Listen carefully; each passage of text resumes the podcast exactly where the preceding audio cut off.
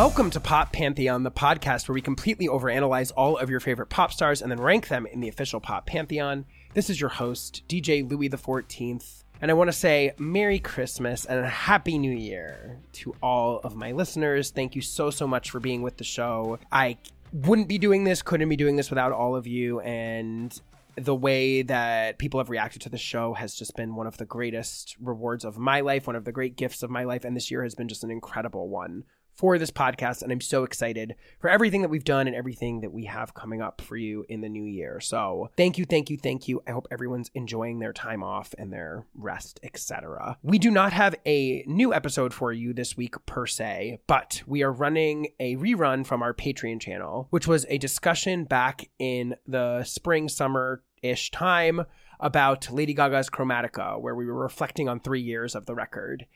It's a convo with two people that have been on the show before Matthew Perpetua and Molly Mary O'Brien, two wonderful and smart and funny and thoughtful thinkers about pop music. And the conversation was just one of my favorites I got to have all year, and I know only a select few of you have gotten to hear it.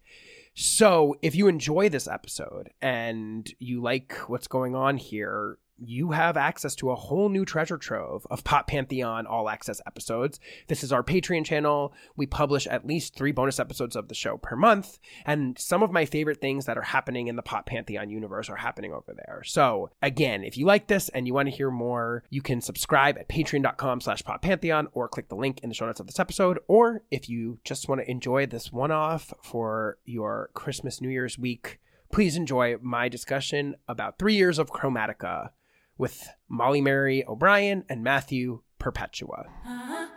All right, I am here with the writer of Fluxblog, Matthew Perpetua. Welcome back to the show. Hey, glad to be here. And host of and introducing podcast and the writer of the Molly Zone newsletter, Molly Mary O'Brien. Molly, welcome to the show. Thank you so much for having me. I'm thrilled to have you guys here for an episode that is the product of a tweet. My favorite kind of episode ever. I tweeted maybe two or three weeks ago that I thought Chromatica had aged like milk, was the words that I used. And of course, Matthew responded to me and love having discourse with Matthew about pop music at all times. And Matthew was like, Really, I disagree with you. I think it contains some of her best material. And we went back and forth a little bit about it, and other people were chiming in too. And it made me feel like we were due for a check in on this record. It's been almost exactly three years. This was not planned. I just realized this. This episode will drop one week before the three year anniversary of Chromatica, which, of course, I don't think I need to explain to this audience is Lady Gaga's most recent studio album. Came out in 2020 in the midst of lockdown, in the midst of a very dark time in our lives, and yet was an up tempo dance record that was beckoning us towards the floor when we couldn't possibly be beckoned. So, I think the way we received that album at the time was very informed by those circumstances. And I like that we're going to get to do something today, which is check back in now that we're a little bit more sane, maybe. I don't know, perhaps not totally sure about that, but ostensibly a little bit more in a normal vibe. How we feel about this record if we still like it as much as we did before, or if we didn't like it before, whether our thoughts have changed, how it's aged like milk, maybe, I don't know, and potentially like what it portends for the future of Gaga's pop career. Obviously, her career has expanded into some multitudes. She goes in many directions, but I guess what it portends, particularly for her as a pop diva icon in that space. So, I guess my first question that I would like to pose to the two of you is how did you feel about Chromatica on Impact? Like, what was your original experience of this record in May 2020? Matthew, you want to take it first? I was just really into it from the start because I think it was kind of the kind of Gaga that I'd, I'd been missing. You know, the kind of like full on disco Gaga. There's I don't, yeah, there's no ballads on this record. You know, not that I have any problem with her doing that. It's just like, and I realize, and I also understand like why she went down that road for a while but it was just nice to kind of get that kind of Gaga back. Like the lead single is Stupid Love, and that's easily one of my favorite Gaga songs. So right away, just like fully into it. When did that come out in relationship to the record coming out? It's probably a couple months ahead. Yeah, it was pre COVID. Yeah. It was like, well, I, I yeah. guess it wasn't pre COVID. COVID was happening. We just maybe weren't aware of how bad it was going to get. But yeah, it was like end of February. It created the pandemic. Yeah. Like it was the last thing that happened before we all got locked up. yeah and, and when it came out i mean it, it definitely is one of the records i probably most closely associate with the lockdown era pandemic.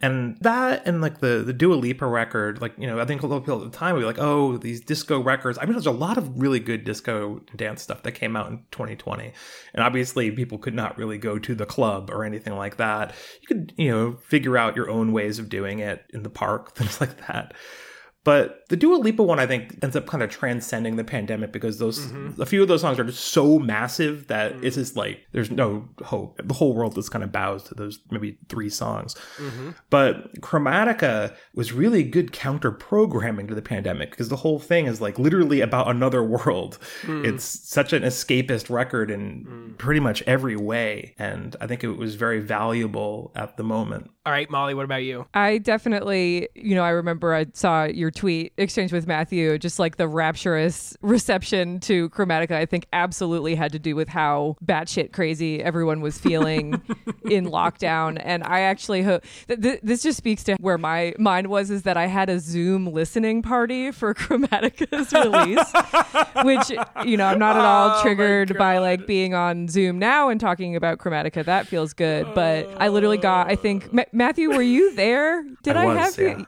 It was maybe like eight or nine people, and we all went on mute, and we all like, I think I shared my sound for like sharing screen, and we all listened to it for the first time. And I was just like, I was living. It was really fun to kind of like watch people's little faces on the little screen and see how everyone was reacting to it. There were like a couple songs that I remember really losing my mind over. I think replay was, I was like, oh my mm. God, yes. So the initial response to that was very much like, I am trapped indoors and this is like a way to kind of feel free and feel you know kind of imagine myself in like a disco of the mind. Mm. So yeah i was i was all about it. And i think the other factor that pulled into my reaction to chromatica was that i so badly underwrote art pop. I was like not a believer in the art pop thing when it happened. And i was like i'm not making this mistake again. Like kind of whatever. If it, i feel like i kind of over index on new gaga releases now because i'm like well i don't want to get caught selling something short that was like art pop because i got way into art pop during the pandemic too i was like walking around my block w- when we were still wearing masks outside because we didn't know whether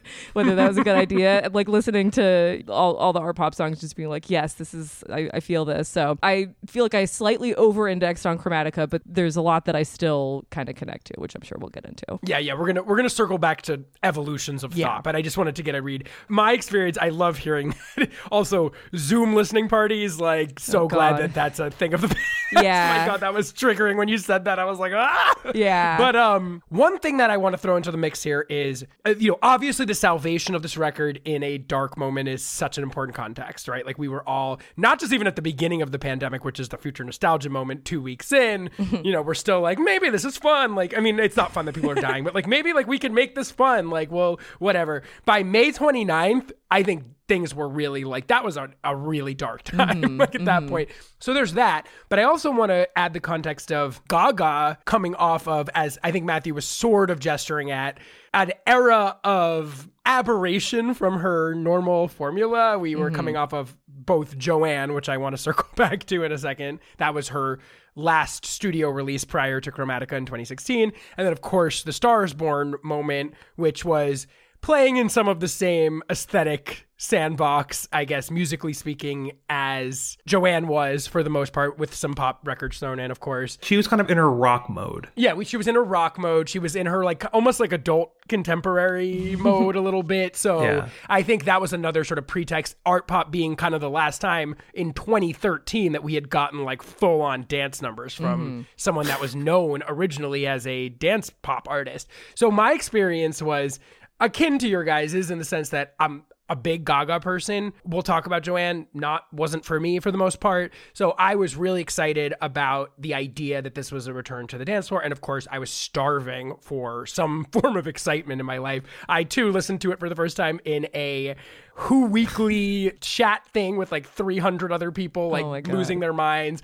I was unable to take the music in in the context because I was just laughing so fucking hard at everyone just like going crazy over all the songs. It was just like so funny.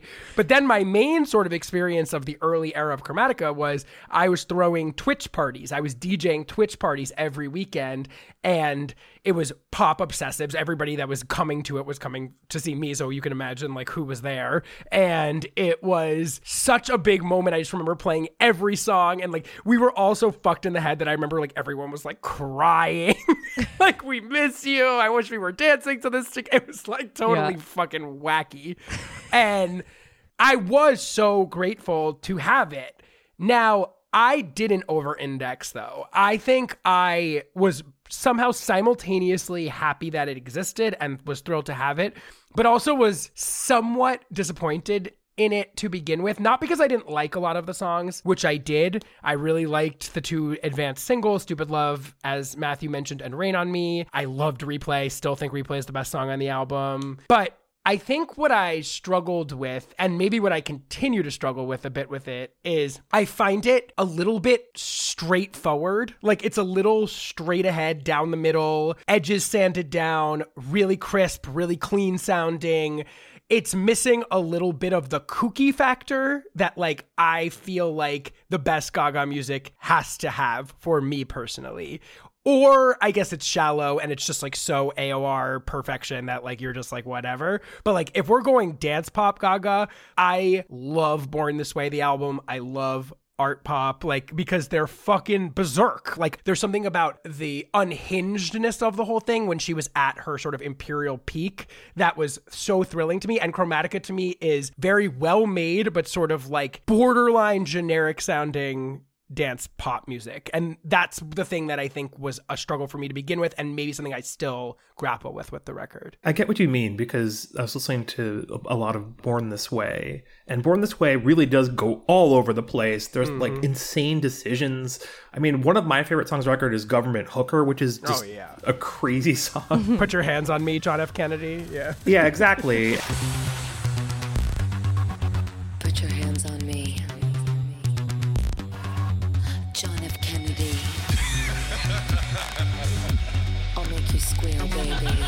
There's not really like those kind of moves on this record. I think this mm-hmm. record is, I wouldn't call it like, like the edges sand off, but I, I think it's definitely like Gaga and it's definitely has its weird little bits, but it is more like focused because it's, mm-hmm. there's not really like as much variety to the types of songs. Like Born This Way has a lot of different types of songs.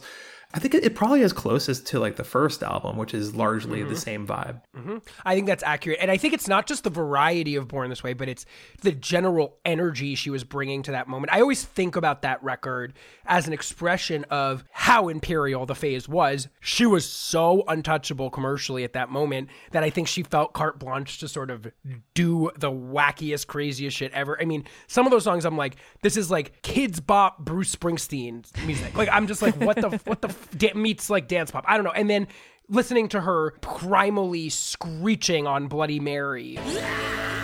Just everything about that album is just so singular. Like only Lady Gaga in that particular moment could have come up with that shit. Like that was just so a unique expression of the Gaga phenomena at its best in that particular moment. And when I listen to Chromatica, Gaga's a great singer. She's a great songwriter. She's an interesting person inherently, no matter what she's doing. Even if I don't like the music, I'm always interested by what she's doing. But I think that what is at issue for me here is that like this is the first time that there was like maybe moves on this record where I was like, could other people be singing this song? Like I listened to a song like Sour Candy and I'm like, okay, could this be a Bebe Rexha song? Like I don't know. Or could you know it what I mean? just be uh, a Blackpink song? or could it just be Blackpink?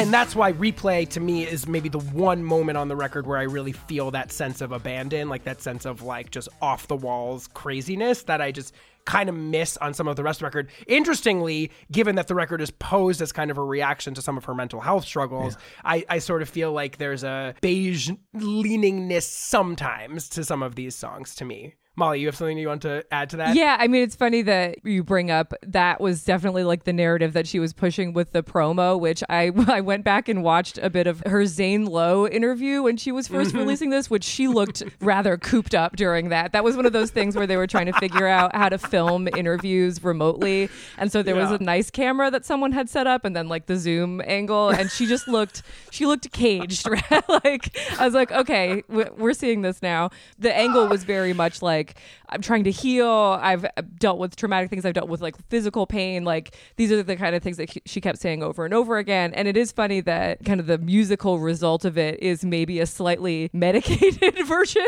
of the like vibe that she had when she was a little bit raw. Yeah. Like I'm thinking of Right. 911 specifically, which it's like playing with this kind of like robotic nature of like the the vocals and you know feeling like she's kind of muted or she needs to calm herself down mm. almost. My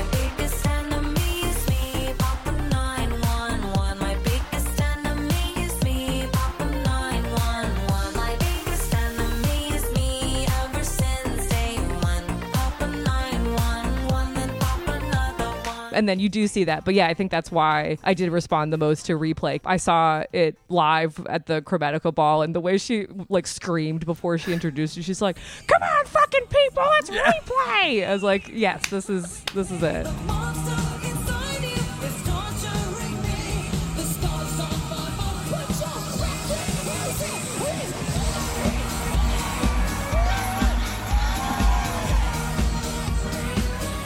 So yeah, I agree on the on the like it's calm, but it's maybe missing some of the like ecstatic nature of like maybe what you would expect from dance music or like you know trying to find meaning on the dance floor. That's funny because that's the one thing I think the record really does is just the ecstatic stuff. Like I mean, Babylon's my favorite, and I think that one's real mm. weird. That is G- Getting to the Chromatica Ball, like I like Molly and I saw the same show, and one thing that really stuck in my mind about that, and also this record as a project, is our we- we went to that show with our friend Chris Conroy, and I had just kind of put it out of my head that Gaga has fibromyalgia. Mm-hmm. And like performing as she does is going to be increasingly difficult as she gets older. And it does seem like Chromatica and the Chromatica Ball was like, well, this might be the last time I can do this. Mm. So I'm mm. going to do this as hard as I can, and then we'll see what happens. But like I, I think it is possible that she never really does another record quite like this or the Fame again. Like I don't think she's ever gonna abandon dance music, but I think also like I think specifically the kind of spectacle. I, I I don't know if that's going to be the kind of thing she'll do again. I think it's interesting too because on the tour, as we talked about in our episode, they did make concessions towards her fibromyalgia. I mean, she spent the first three songs of that tour motionless, like Which I, I leaned I leaned over to my friend and I was like, um, I'm okay if she's lying down the entire show. Like she's she's giving enough. and then she got up and I was like, Oh my god. And luckily, unlike some other people in her lane, she has the chops to do a different kind of show. Like there's a version of a very appealing and fun Gaga show that is different. So I mean, she has done tons of those types of shows. I mean, she did all those shows with Tony Bennett. That's like a that's a radically opposite kind of show.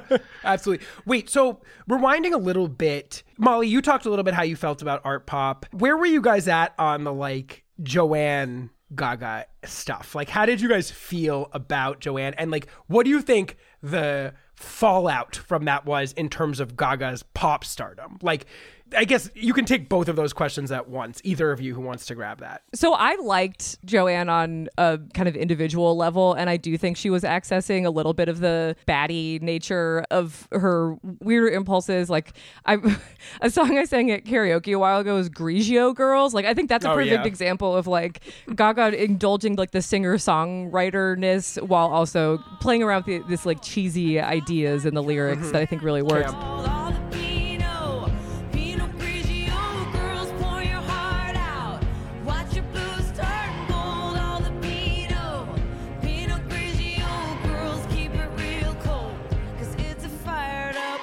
but I can't separate the Joanne release from the documentary, the Netflix documentary, mm-hmm. which I feel like kind of showed how secretly sweaty that rollout was. Yeah. The imagery that she was kind of getting rid of all of the high fashion outfits and like the really, you know, over the top paparazzi like walks and all that stuff. And she's wearing her white t shirt and her cut off blue jeans. Like, this is the real me, which obviously it's like, you know, the, the my favorite cliche, my most personal album yet, is that she was doing that. And then I don't think she quite had like the hit that then backed up such a aesthetic change. Mm-hmm, Perfect mm-hmm, Illusion mm-hmm. came out and everyone was just like, well, this sounds like another kind of 80s pop retread. What are we all doing? So I just remember it. I liked the songs, but I just remember it as like, it felt like she wasn't quite hitting what she wanted to hit in her own personal narrative of like Lady Gaga is back. And then luckily she got booked for the Super Bowl. And I feel like that was what then eventually gave her a narrative that I think she's still working on, which is like rather than chasing down individual hits,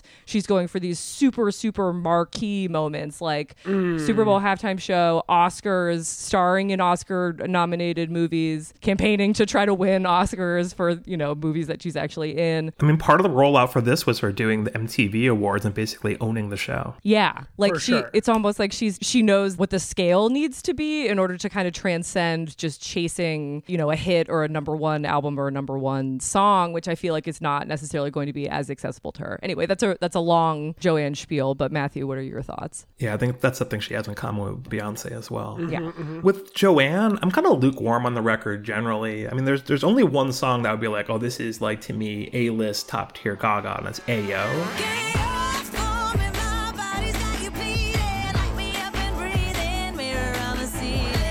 I like Million Reasons, which ended up being like the biggest hit, and Perfect Illusion, which I kind of keep forgetting is like her song with Tame Impala. Yeah. Oh, yeah. yeah, I am also it is. forgetting that. Yeah, Tame was actually playing that one live. Yeah, so I mean, it's I think I put Gaga on not a little bit on snooze during that period. of I don't remember exactly what was probably occupying my attention at the time, but other things were. Donald Trump's Um, election, perhaps. God, yeah.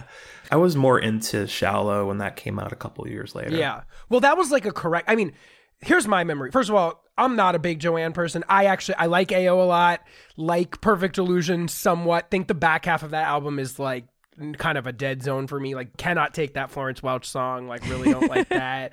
Dancing in circles. I was looking back at these track lists. And I was like, God, these are some of her. This is, to me that is her weakest overall set of songs. Like it's just I think the problem of that record relative to Chromatica is Chromatica, if you kind of what you're saying, Chromatica really commits to the bit. Yeah. Whereas Joanne doesn't. Joanne mm-hmm. says it's one kind of record, but it's maybe like 40% that record. Yeah.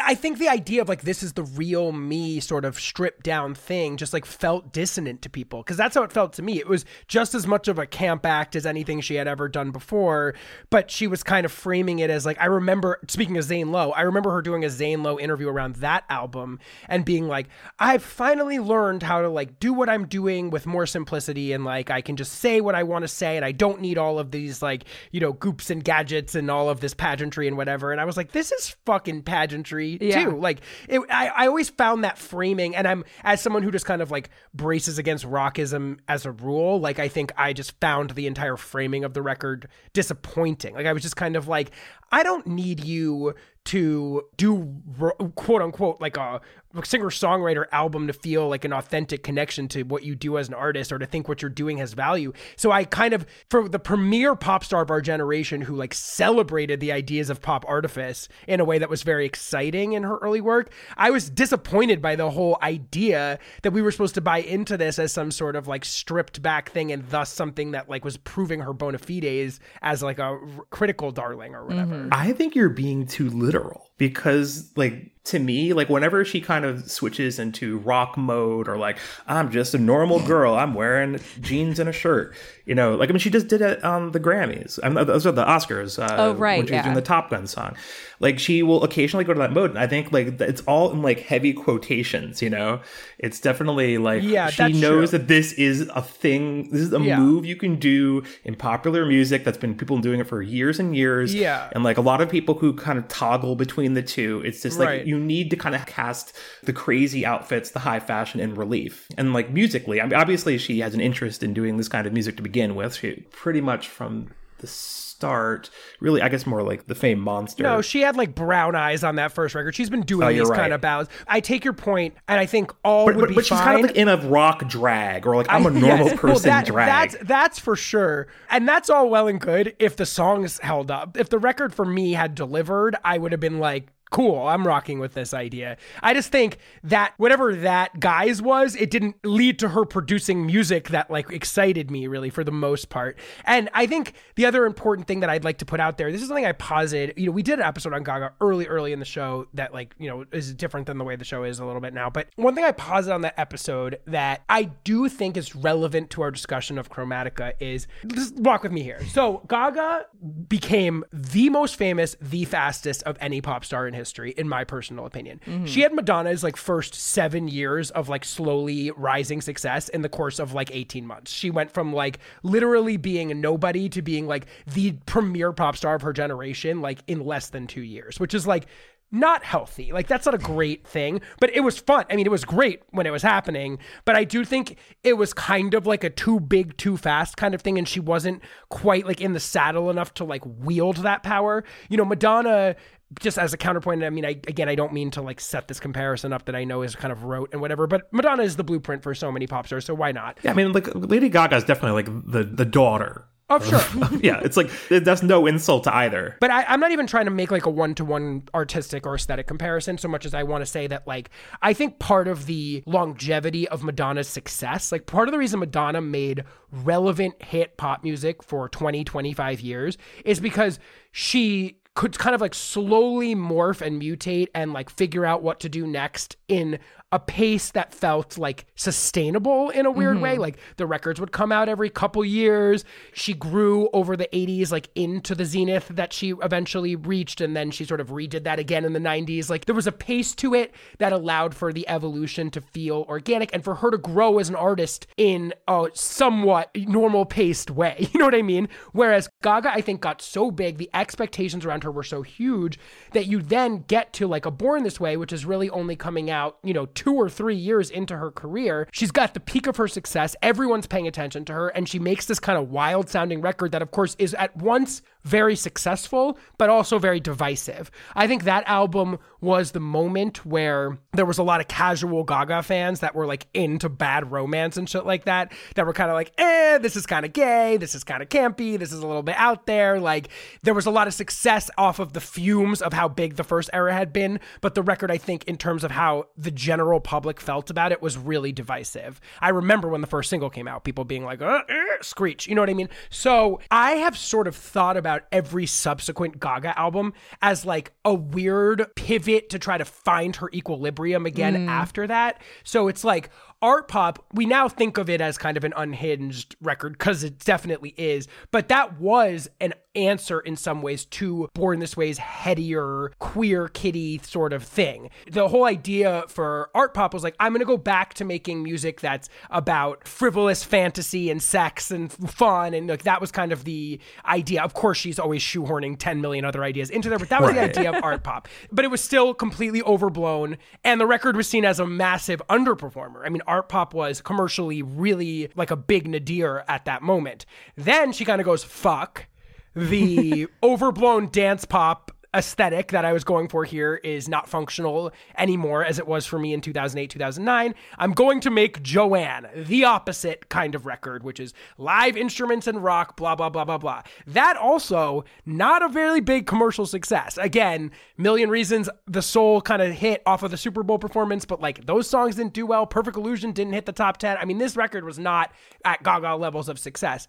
So, in a way, I sort of see Chromatica in that lineage a little bit where she's kind of still trying to sort of like figure out like what mm. is my pop persona again. I think this was her most as people said like streamlined square attempt at like kind of finding the balance between the two ideas. It's like not quite unhinged, but it's still dance pop Gaga. It's got some of the flourishes of everything she's picked up along the way. Like she's never felt that level of sort of confidence in her artistic impulses that I think she had in that first few records up and through Born This Way. And I still see Chromatica in that way, sort of. Does that resonate at all?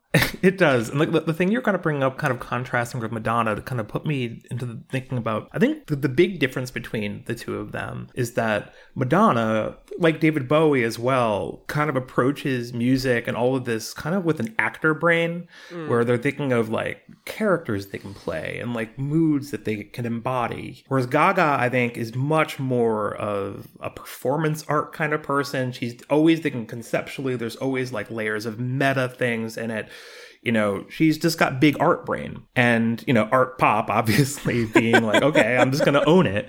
So yeah, I think like she's not someone who's just trying to like find the vibe of the moment. She's just always kind of on her own path. So the world has to kind of either come to her or it doesn't.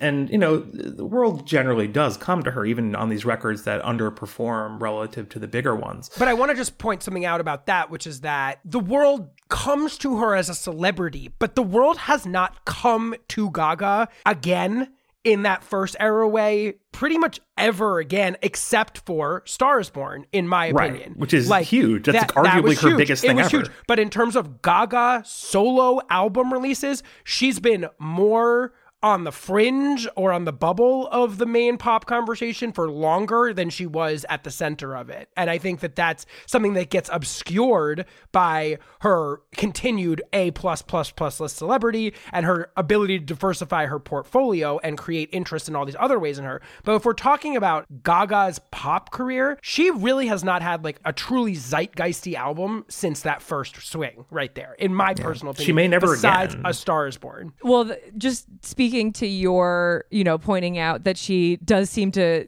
be kind of like, you guys like this? Wait a second. Okay, Yeah. you didn't. You maybe Yeah. like this. The I feel like the song that is kind of like the linchpin of all of this that everyone forgets about is "The Cure," which came out. That to me, that was the biggest ever. Like, okay, the Joanne thing was not hitting the way I wanted to. What about just like a nice, normal, sweet, romantic pop song?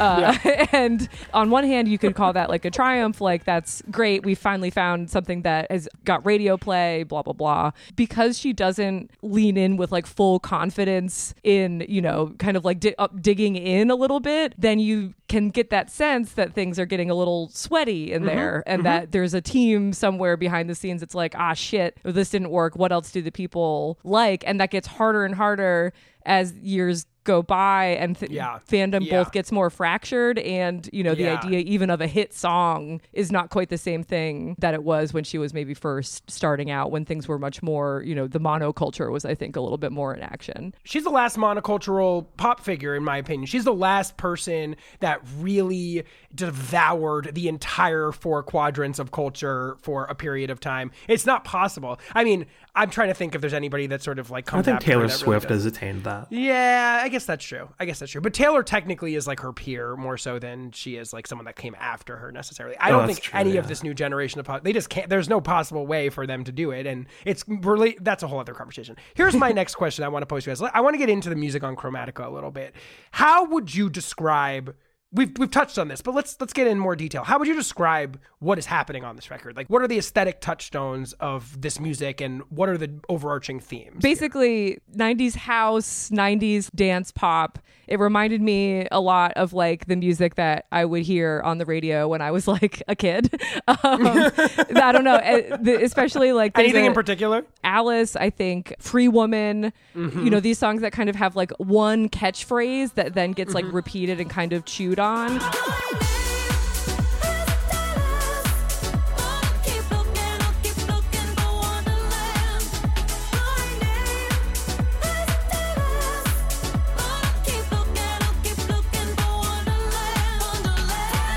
Reminds me of house music that has like a sample of something that kind of gets like chopped up and repeated. Mm-hmm. And it's funny that she has like I know Blood Pop is her biggest produce the main producer credit on this Yes. producer co-songwriter, Yes. which I was saying to Matthew earlier. I was like, Blood Pop. I didn't realize he was American. He, that just sounds like a Swedish name or a Norwegian name.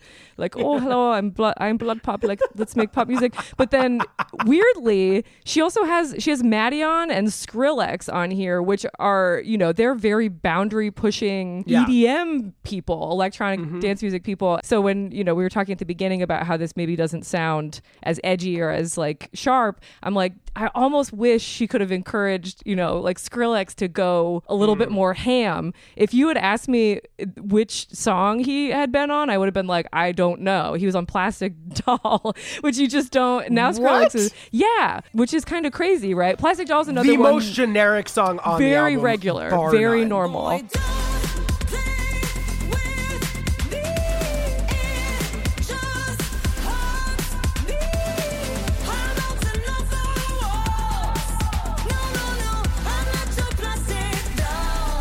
That's my interpretation of this is that I was like, oh shit. As soon as I played this when it first came out, I was like, the 90s are back. The 90s maybe never left. Yeah, I mean, well, my favorite song uh, besides "Stupid Love" is "Babylon," and that one is, I think, very early '90s, like mm-hmm. super mm-hmm. early '90s. It's mm-hmm. it's something that kind of feels like you know, there's elements of it that really could have just been Madonna, circa like Blonde Ambition. Strut it out, walk a mile, serve it ancient city style. Talk it out, babble on, battle for your life, Babylon. That's gossip. What you on? Money don't talk, rip that song. Gossip, babble on, battle for your life. Shep Pettibone. Yeah, it's a Shep Pettibone. Yeah, exactly. Little Cathy Dennis, touch me all night long, sort of. Thing. Exactly. Yeah. And there's not a lot of people who do that, much less do it competently, Mm-hmm. much less make the lyrics insane. Yeah. The lyrics of Babylon are some of the weirdest lyrics she's ever written, but also lyrics that really felt right in 2020 with like, you know, the fight for your life and then but then also just like things that don't even make sense, like like the body's moving like sculpture, a thing that famously does not move. Body's moving like a sculpture. Wow, wow. She sold that so hard to me that I literally never even noticed. She's good at her job. Body's moving like a sculpture. Oh my god. That's like a Max Martin classic. Yeah. Who is also present on this record for the first time on Stupid Love, a co-writer. Really interesting. She finally like I mean the fact that he's not more present is you know whatever he's not that worth talking about here, but perhaps does sort of buttress my idea of some of the more like generic gestures on this album to me. Although I know Matthew you disagree with that, but I think the 90s house thing is clearly like the undergirding idea of a lot of this music. Like Alice gives me sort of like Robin S show me love a little bit, you mm-hmm. know. Free Woman definitely has. You know, I, I that was what I was doing in my sets at the time. I was like, all right, what are the 90s house songs that these like Ultra Nate, Free, you know, I was thinking about a lot in, you know, thinking about Free Woman. And then Enigma, which is one of my favorite songs on it, has I mean I was just like, gonna say that, that one's kind of such like a banger. diva soul house, like that's really one of like the highlights.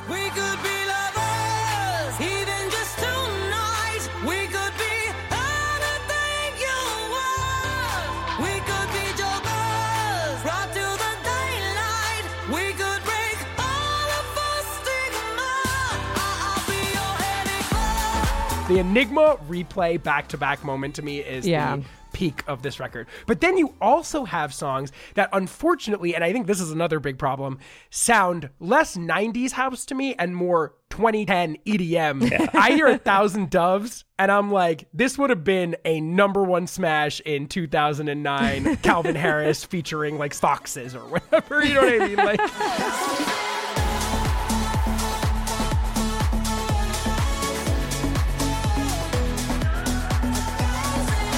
so some of the songs unfortunately veer in that direction which i don't think is a particularly like good light for gaga to be like sort of referencing in this particular moment in her career I like the contrast though. i just think anything that starts to feel like generic or that she's like pulling back to a past thing is like not a good look for a pop star of her stature Oh yeah. like I it's the way that like when Madonna entered the phase of her career where she started making like pseudo Kesha sounding songs and shit like that that we were all like "Rah." you know not that the songs themselves aren't fine it's just that like it's flop sweat. You just don't want to see people like this have see flop the sweat. flop sweat. That's right. And even Rain on Me, which I do really like, has that feel. Like Rain on Me could have easily come out in 2011. Like it sounds mm-hmm. exactly like those EDM pop records. It sounds like Break Free, another Ariana. Right. I mean, just that Ariana Grande's on it kind of suggests they're like, oh, we, we, we need this to work. Oh, you know? th- there's no more revealing element to where Gaga's commercial prospects are as a pop star. And I want to keep stressing this. She's obviously going to be famous forever. She's going to be one of the most famous people we have in the world for her whole life. That's set in stone. Like it's done. Mm-hmm. But in terms of her purchase as a pop star, nothing speaks more clearly to that than the way that that song would not have happened without Ariana, one of the biggest of the next generation of pop stars, who still is relevant on her own terms, being on that record. It just would not have happened. So I think that that says a lot about where Gaga's commercial prospects are, even as she does attempt to make music that seems to be like aiming at palatability on some level. None of the other singles really happened to that big. Stupid Love was a, I'd say like a minor hit.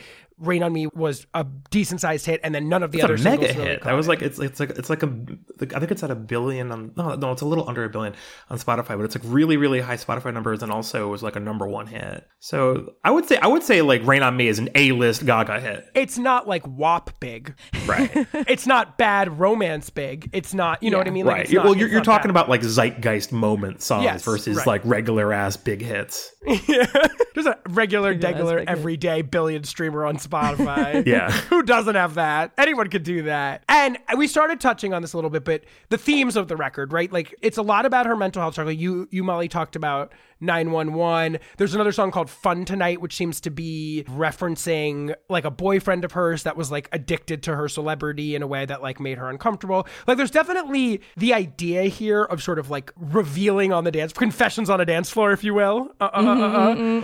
Does the record resonate for you on an emotional level? Honestly, for me, I would say not. I would say Joanne hit more specifically than this did. But I think, again, just to pull back to the time that it was released, there was kind of the like escapist element that was like, let's go away to a different place where we can heal on the dance floor. Like that, mm-hmm. that resonated to me. And so, yeah, mm-hmm. obviously, I listened to it in preparation for the podcast. And I don't know if it is that the genericness that some of it doesn't necessarily feel like I connected with it, but it's more the gestalt of the whole thing that I feel like Yeah. I just, I'm like, it's, it's dancing. I like that. But, you know, so, Yeah. so like Alice, I mean, the, the meme of Alice was like, my name also isn't Alice. Like, I don't know. They're- like, they're, we were talking about, yeah, like relatability. It's like, yeah, my name isn't Alice as well. That's the biggest emotional note for Yeah, you. is that's that the biggest emotional note. Is my name is not Alice, but I'm I keep looking for Wonderland. It's interesting too because I think that in classic Gaga form, and this is something that I think like has kind of been omnipresent in a lot of her career. You'll hear a song of hers and you'll be like, great song, great pop song, whatever. And then you'll hear her talk about it and she's like talking as if it's like literally like the ceiling of the Sistine Chapel. You know what I mean? Like mm-hmm. she's like, and like, here's all the ideas behind it. And I'm like, oh. Uh, that's what Guy is about. Like that, it's like it's like some sort of like you know hi- history of Greek mythology and like well, it's not just like fucking some dude. Like, are you kidding? Musicians are great that way. That's one of the funnier aspects of Chromatica to me. Is like I agree with you. Like the number one note I get for this is like fun dance songs to dance to. Like and God, I love that for her. But then like you listen to her talk about, it and you're like, oh, am I supposed to be getting some sort of like moving personal revelation from you on this Right. I- M- much less like some kind of story of the planet Chromatica, which kind of sails over my head. Which I still don't get, and that's okay. It's just That's a good fine. conceit. Yeah. I would say that there are like these big emotional things on this record for me, at least in like maybe three or four of them. I Yeah. mean, there's definitely a bunch of these songs I feel like, you know, they're they're fine. I listen to them kind of if I put the record on in full, but the ones that I've come back to a lot. I mean, Babylon and Rain on Me both have this kind of triumphant thing Mm-hmm. about like fighting for your life or like at least I'm alive. And like especially in the context of the pandemic, those sentiments really hit hard. Mm-hmm. And then Stupid Love really gets me. I am a Leo and is possibly one of the most Leo songs any human's made. She's an Aries, but close enough. It's the, it's the most fire sign song in the world. Freak out, freak out, look at me. All I ever wanted was love. Yeah, I feel you, Gaga.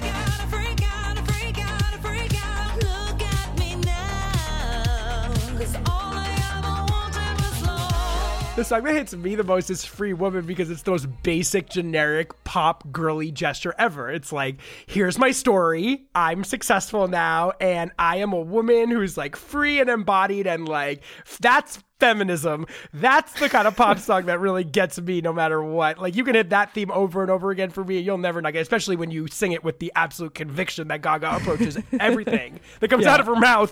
Yeah, I'm just like, yeah, bitch, I'm a free woman too. Like, after I heard this song.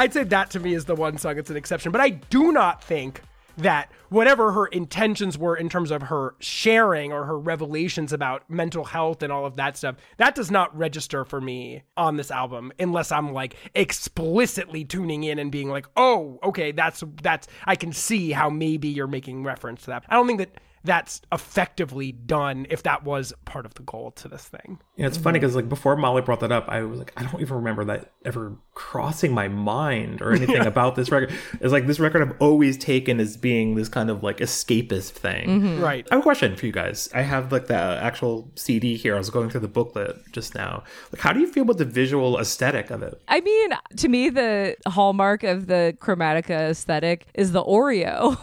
The- Yes, like that's what I remember. It's not the hallmark of culinary history, let me tell you that, as someone who Did you eat I a- d- I ate one and done, girly. And then I put those shits in my freezer for like three years. And then I was like, "Ah, I can't keep these anymore. It was one of the grossest because things. it's I've like the. Anyway, go- golden Oreo, which to me, like I don't recognize the golden Oreo in the pantheon of Oreos. Like to me, it's not. It doesn't. The flavor doesn't make sense. But yeah, the, the pink and green. I remember thinking it, it looked fresh. Like it looked like something different. I liked the you know the kind of weird like cyberpunky like metallic elements. I liked all that stuff, and it almost seemed like she backed off of it a little bit for maybe like the conception of like the album art and all that stuff to the tour because I remember the Mm-hmm. tour aesthetic looked a lot darker, like almost like hor- like she wore one outfit where it kind of looked like she was like spattered with blood or like some Yeah. kind of weird. It was like very brutalist, liquid. like Fritz Lang kind of. Yeah, looks. Yeah. Which I have to assume it is some sort of response to what happened to the world between when she, you know, wrote the songs and put them out and they existed in the world. But that initial, which the stupid love was, of course, also like that was the lead off single. And that I, when I watched the video for the first time, I was like, oh, this is like Power Rangers, like, the, like people wearing kind Yes. of like colorful superhero outfits, like in the desert amongst a bunch of like rocks, kind of fighting with each other. So I liked all that. It, It's it- funny you say that because like looking at this art, Yeah. it, like it looks like a cross between Power Rangers and H.R. Giger. It has like a lot of like alien, like, like there's lots of like goopy things and like it's it's it's a little bit grotesque, Mm-hmm, but it's also bright pink. The cover is great. Love the cover. I think my reaction to it is like similar to my reaction to the music, which is that like when I first heard of it, or in this case when I first saw it, I was like, yes, like we're back to Gaga. Kooky, crazy pop star. She's got like a fucking bone for a heel on the cover and like, you know, whatever. It's like a tusk or whatever. I'm like, yeah, great. This is like, this is, I, I missed this in the Stars Born Joanne era. And then I, I completely agree with you, Molly, that like somewhere we left that. I, there was part of me on the tour that wished we got a version of the visual world we had gotten in the Stupid Love video and the artwork that was rendered on the stage. Although, yeah, or the MTV Awards. But again, I mean, part of the issue is, is this is part of my struggle overall with the music and the visuals, which is like it's halfway stepping back towards the extravagant insanity of the first thing, but like not fully going there. And as a result, it just kind of feels somewhat neither here nor there to me ultimately. And like that's a bit of my overarching Chromatica struggle. Like I think I'd rather at this point see her go for something like totally different than anything we'd ever seen her do before instead of something that feels a little bit like a well done but less thrilling version of what she did before. And I think that that's both an aesthetic musical thing for me and it extends into the visuals. I think she doesn't quite have her mojo in her pop guise at the moment. I'm it's it, it's a question that has surrounded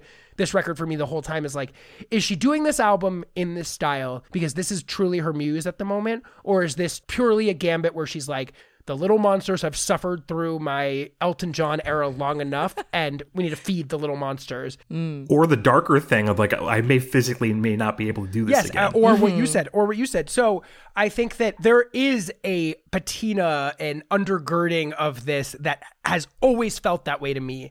I think she's been much more comfortable seeming. The most comfortable she seemed in her artistry to me in recent times is Shallow. Like watching her sing Shallow, watching her perform Shallow during that whole Star is Born rollout, even on the tour, I was like, she loves this. She fucking loves this. This is like what she wants. She wants to rock in the free world. Like that is what this girlie wants right now. And I can feel that a little bit. It's not that she doesn't approach all of this stuff with absolute gusto and conviction because there's nothing Gaga does that she doesn't do that with. So she sells it. But I think if you're really reading into it, when she was in that early swing, she was so into what she was doing. She was so fucking in it with herself. Like she was in it with herself. And like that was the fun. And I think this music misses that for me slightly. It's not that it's not good. It's just that I don't feel that sense of confidence in her muse that I used to feel in her work. And I don't know if I've felt it outside of A Star is Born in a while. And that's kind of like what I was saying with my theory earlier. And I think that's what I continue to struggle with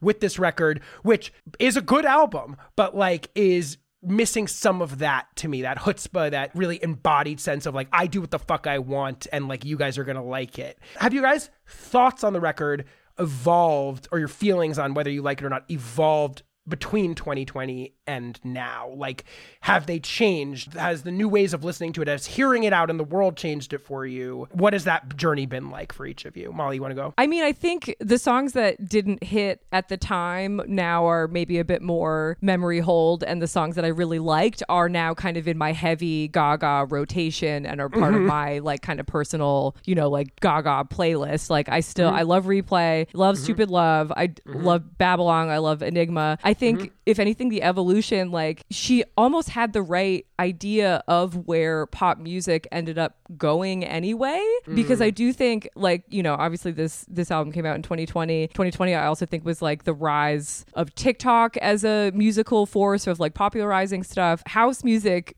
for so i don't know why other than it's just like fun and flirty and like upbeat and nice is like a huge driver of like tiktok content. There's a few songs that have come out of tiktok that have been basically explicitly house music and i feel like she was kind of there first and now i know obviously you know beyonce and renaissance not saying that beyonce is copying lady gaga but some of the same elements got pulled from mm-hmm. i think the you know the source material i think is very similar. I also think she called it by getting the Blackpink girls on the track. Mm, I remember mm-hmm, being excited mm-hmm. when I saw that they were doing a collab. I think the collab maybe wasn't as potent as it could have been. Mm-hmm. Now, obviously, like they just headline Coachella. I think they and uh, certainly have an army of people on the internet who are gassing them up. So like she, I feel like Gaga had the right ideas of like if anything, she kind of was the first to stick her foot in some of it, and now it's gone way beyond you know what she initially did. That I'm kind of seeing seeds of it in music that's been made in the past like two years. where does it slot for you like in your gaga rankings of albums Oh gosh. Well, I feel like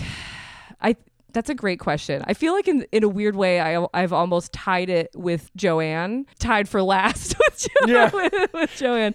I just art I cannot describe how much art pop has risen in my personal esteem. Mm-hmm. I mm-hmm. I have accessed something, you know, maybe by being trapped in my house and with only my own thoughts. suddenly the Koons is you Suddenly the Koons is me. you know, seeing what's behind the aura and all of that. Yeah, it- that is one of my greatest rises in pop esteem over the past Wow. couple of years is art pop, which I'm like, what does that say? Like, do I need to go no, back it's, to it's therapy? zeitgeist. I think you're not alone there. I think that that's I think that's been a general feeling throughout the entire firmament is that that record got an unfair shake. Yeah, and you know, my my tastes have definitely turned more toward more extreme music. I'm really into hyper pop, and I feel like that. You know, art pop was, mm. I think, a seed She for hyper pop too. So Yeah, good Yeah. point. What about you, Matthew? As far as like rate, rating the albums, is probably my second favorite after Born This Way, or maybe mm-hmm. Roughly even with the Fame Monster. But I don't really listen to the albums. I just basically have a Lady Gaga playlist. So mm-hmm. I just Yeah. like go through my faves, and then if the, you're not on that list, then you kind of I don't remember that song so well. Mm-hmm. so there's not a lot of art pop on that. It's funny, like is is getting into art pop kind of like the pop music version of like people rediscovering girls Yes. Oh my god. That is an amazing take. Amazing take. Absolutely 100% yes. I also think it had to do with what's come after it because I think we sort of didn't realize what we had when we had it, sort of thing. I mean, like, I think, I mean, whatever. We can have Joanne apologists in the chat, but it's just like, I think people were like, wait, no, not that. Like, go, go do that again. Like, we want, we want swine, make Donatella, whatever. Like, Yeah. A thing about that record though is like it, it's one of those albums that is like it's probably like the most Lady Gaga Lady Gaga record, and I think contrasted with Chromatica, Chromatica is you could possibly make the same argument, but I think it's like art pop is like the Lady Gaga to the extreme but weird, whereas Chromatica is Lady Gaga to the extreme but normal. Yeah, And I think even okay, there's like that's there's a, there's a normal vibe to it that Yeah. might be the exact thing you're like a little bit like disappointed in. Yeah. That it is just kind of like, hey, I'm just gonna make a Lady Gaga record, just do Lady Gaga songs, and there's not really like that much of a, a quirk to this. It's And they're still gonna going to be better than most songs. Right, right, right, right. You know, it's funny. Like Molly has been on like a U2 thing recently, but Chromatica is kind of similar to All That You Can't Leave Behind because it's kind of like God. uh, we're just gonna do like normal ass, or like the, it's not, it's not even like normal. It's just like their concept of like what classic me is like. Yeah. I like that. Right. I like that a That- lot. I, li- I like that a lot. That is such a good take. It is so like that. And it also came at a point in their career where they were coming off of like an experimental sort of run of albums, right? Yeah, or just Mm-hmm. some flops, you know. flops, experimental flops. Wait, my only thing I'll add to this is that I think my journey has been initially I was like, cool, B, solid, if slightly disappointingly beige Gaga album, to all right, I'm into this. I need relief. I'm in the pandemic. Let me just get into this. To kind of letting it fall by the wayside. And I'm glad that you brought up Beyonce because I think Renaissance highlights a lot of what I think is not great about Chromatica at the end of the day, which is that mm. like I think Renaissance does what Chromatica wants to do 10 trillion times better and so much more interestingly and like so much more going on to it like that record like hits on every level for me and in a way that like chromatica just is like flatter like there's just so much more going on to renaissance and there's so many i mean the first time i heard break my soul i was like this is a fucking chromatica song if i ever heard one like this sounds like Right. it I mean, have it, been it's kind of in the same zone as as Babylon, but Yeah. played straight as opposed Yeah. to like batshit weird. Yeah, but Renaissance gets to have some of the weirdness and gets way has way more like it's just so distinctive and filled with Well, there's personality. like a thesis to that record. It's a you know? thesis. Yeah, there's more. There's so much more to it, and it highlighted to me, I think, what I'm missing a little bit on Chromatica. And I think that I'll just end my segment on how I felt about it, which is that I obviously I re-listened to the record prepping for this after I made my tweet. I think my tweet was harsh. I want to like pull back on my tweet a little bit. I listened to it yesterday.